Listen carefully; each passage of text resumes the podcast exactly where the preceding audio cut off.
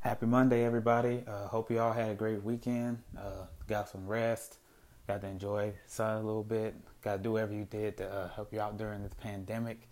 Uh, it was a good weekend for me. Uh, you know, did a little, uh, went out for the first time, you know, that wasn't business related. Went out, you know, went out to grocery shopping, all that with my parents, and, you know, did all that. It's kind of great to go outside, you know, feel what society was like still. under these circumstances. So it was a good weekend. Uh, sports wise, it was a good weekend as well, but not for me personally being a Pels fan. So let's get straight to that. Uh, the Pelicans have been mathematically eliminated from playoff contention since uh, the Portland won last night and the Pelicans lost yesterday to the Spurs. So I'm gonna get on the topic on the Pelicans real quick, and then we'll talk a little bit about uh, some other games and some other players as well. So the Pelicans uh, on Thursday lost to the Kings, which put them about two games behind, and then they lost.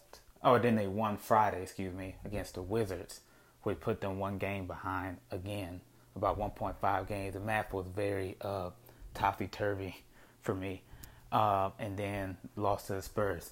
So here's my take on everything. Uh, during this off season when they finished their two games, because uh, it's now been reported that as soon as the teams that have been mathematically eliminated finish their second game, they immediately leave. You know, go to separate showers and then get a team meal, then go to the bus to leave and uh, go back home. So, what uh, my opinion for the Pelicans is that uh, we our center play is not where it needs to be at all. So we we have trouble closing out the lane. In my opinion, for the games I've watched, we've had trouble rebounding. You know, and uh, no disrespect to uh, Derrick Favors, but I don't think that he fits the system at all. Like, I feel like the only reason he led the team in rebounds because you know he's 6'11", 7 foot. So I mean, what choice do you have but to lead the team in rebounds, in my opinion. But I, I, don't know. It just seems like he, he barely jumps. It looks like he's not even motivated to be out there. Uh, it just looks like he's stagnant. He doesn't really move at all, as like a like a good center should. It, it just I don't think it's working out for him in, in New Orleans at all. And the fans also believe that as well. You know, seeing tweets and everything. Just, he's not the guy. He's not our guy for uh, center. And then with uh, Jaxson Hayes, I mean, he just he's a rookie, so he's not gonna have everything on the dime his first year. Nobody will but it's it, it feels like it's a better we have a better chance when Hayes is in there than Derrick Favors. And in my opinion, uh, the lineup should have always been Drew, Lonzo, excuse me, Drew, Lonzo, Bi, Brandon Ingram. Uh, who else? Who could have been the four? Zion could be the five, the center, and then you could bring somebody else to be the four you know, you could uh, you could at least have JJ in there, and then you could have three guard lineup, and then Bi the forward, and something to have us have a better chance in the center play.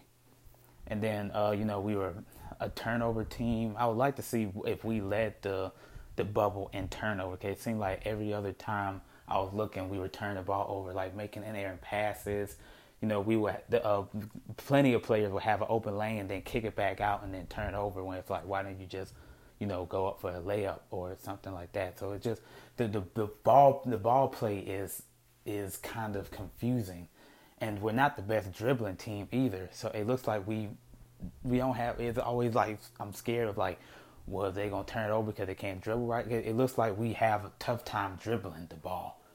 So I think that's something we have to work on as well free throws. We have to work. It just it's just a whole it's whole a whole look in the mirror type situation.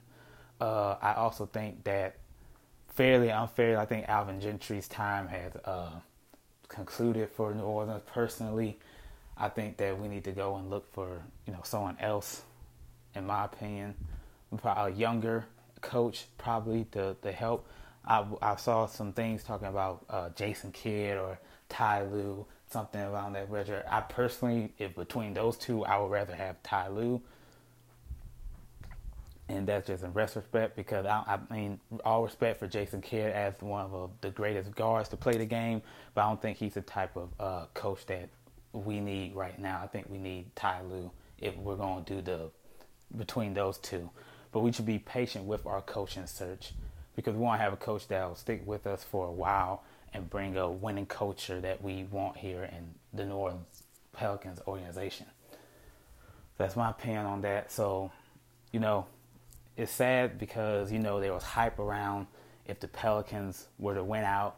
You know, you have the LeBron Zion matchup, but you know it just wasn't meant to be. You know, with the schedule, I thought we would have the best chance out of anybody in the bubble to make it. And, and then sometimes it's just that we didn't really play motivated at all as well. We never did really have a sense of urgency, or we would come out the gate slow and then try to come back and then did that worked a few times. The two times it worked, it worked uh, against the against Memphis and the Wizards, but you couldn't do that against better coached or better well-rounded teams like the Spurs and the Kings and everything. And, and it almost seemed like the teams knew that our defense wasn't up to par because they would just kill us on the inside or kill us in the three point. So we have to figure out why we have to get a good wing defender, I think. Here's what I really want to happen. We trade a few picks, probably trade a player, and probably get Bradley Beal. I feel like we need a consistent scoring figure that we know that's going to give us 25, 30, you know, 35 a night. Like you just know automatically. Someone besides Zion. You know, we need another scoring figure like that because – we, we don't have that at all right now. You may have Drew go off, or you may have JJ. Kudos to JJ. Also, I'm gonna segue to that in a minute after I finish this point. But you, uh, we need to have some more scores on our offense. I don't feel I feel like we don't have a consistent score that we feel confident can give us those points each game, every day, day in and day out. So JJ Redick, this will be the first time that he's missed the playoffs in his uh, 14 year career, he was 13 of 13. Now he'd be 13 of 14. Uh, that's a uh, you hate to see guys that have streak like that, but they, they, I mean, I know all streaks can't last forever, but it just sucks when he was on your team when it happened after having success of going to the playoffs for 13 straight years. I mean, that's a that's a that's a wild feat to have in the NBA. 13 straight. Like that's a that that was a great that's a great legacy that he built in his personal career. And you could tell yesterday that he want, didn't want to go home. He was giving up his body. He was shooting lights out. He had the most team points. He had 31, I believe. You, you could tell that his heart and soul was in the game, trying not to get eliminated.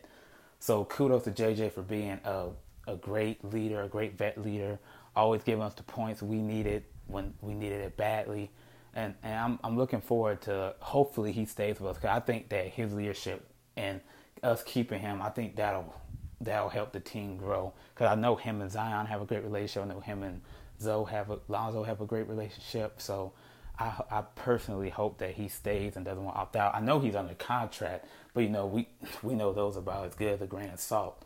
So we'll see where that goes this off season. Just just a lot of a lot of uh, work to do this offseason to try to get us back to winning basketball games and, and having us back having a winning culture, you know, starting a culture with Zion. That way he stays with us for a very long time. So it's not doom and gloom. I mean, I don't know. I don't think anyone in their right mind thought we were just to go and win a championship Zion's first year. that that would have been uh, too much of a feat to give to a 19 year old, 20 year old rookie. You know, so yeah, I think it's just a point of being patient. You know, don't get too eager with the hype. You know, we're still a young team, developing team, but there are points that we need to make, and we need to make soon, so that we won't keep having seasons like this. So we and then try to keep Zion healthy, have Zion lose some weight, have Zion, you know, work on some skills, work on some defensive skills, uh, and I think we'll be okay for the time being. I think we'll be fine. But you know, it'll be interesting. It'll be interesting a few years to see how the Pelicans uh, bounce back. So it, it was a great season. Their season not technically over. They have two more games, but it's just like, uh, will they really play most of their stars, or they just rest them and not rest them getting injured to have them ready for next season. So we'll see how they they do with that. So that's my little uh, point of the Pelicans right now. Just wanted to get that out of the way. Let's go with some of the storylines this weekend. Uh, see, Portland. Portland uh, winning last night is now 0.5 games behind of the the eighth seed, which means I, there's going to be there's most definitely going to be a play-in game. It's just going to depend on who will play in the eight and the nine because right now you have Phoenix who's undefeated in the bubble, and then Memphis who has I think uh, one win in the bubble or two wins. I can't remember right now, but I mean it, it, it's a it's a close race for eighth. Let's just say that. So it'll be interesting to see this last week who will end up being in the play-in games, who's going to be eight and who's going to be nine. Personally, I think I'll just bet my money on Portland because you know Damian Lillard, Dame Dollar, Dollar Time, Dame. He he he's he, he's going out and he's playing his heart out. You know, after uh, missing two big free throws uh, on Saturday against the Clippers, who basically didn't really play their starters at the end, and then uh, having their little skirmish with Paul George and Patrick Beverley on social media, and then coming back and dropping a 50 burger on Philadelphia's head. It, it, it shows what kind of competitor and what kind of athlete Damian Lillard is. And he, he's one of those players that is severely underrated to be the type of player that he is still. To, so I feel like he still doesn't get the respect he deserves as one of the top guards in the league.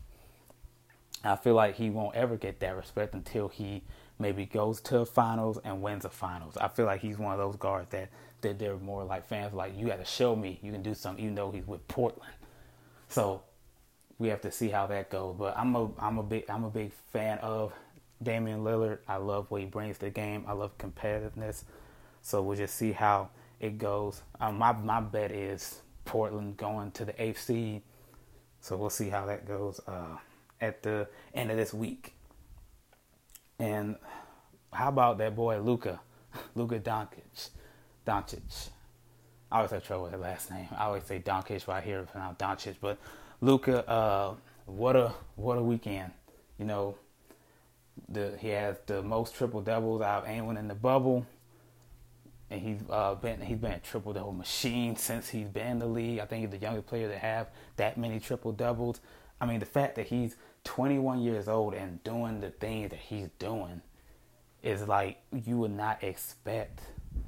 And I think that goes with, you know, the Euro League, you know, him playing with grown ups when he was you know, young, when he was 14 to 16, playing with grown men. So I think that has a way into it. And he even said himself his rookie year that the Euro League was tougher than the NBA. And I think that's in regards to like the physicality you know, not the, it's uh, easier to get calls, foul calls in the NBA than probably is the Euro League. So not necessarily skill wise, because you know whenever USA plays the world, top to bottom, we're always the better team. We're always better skillfully and everything.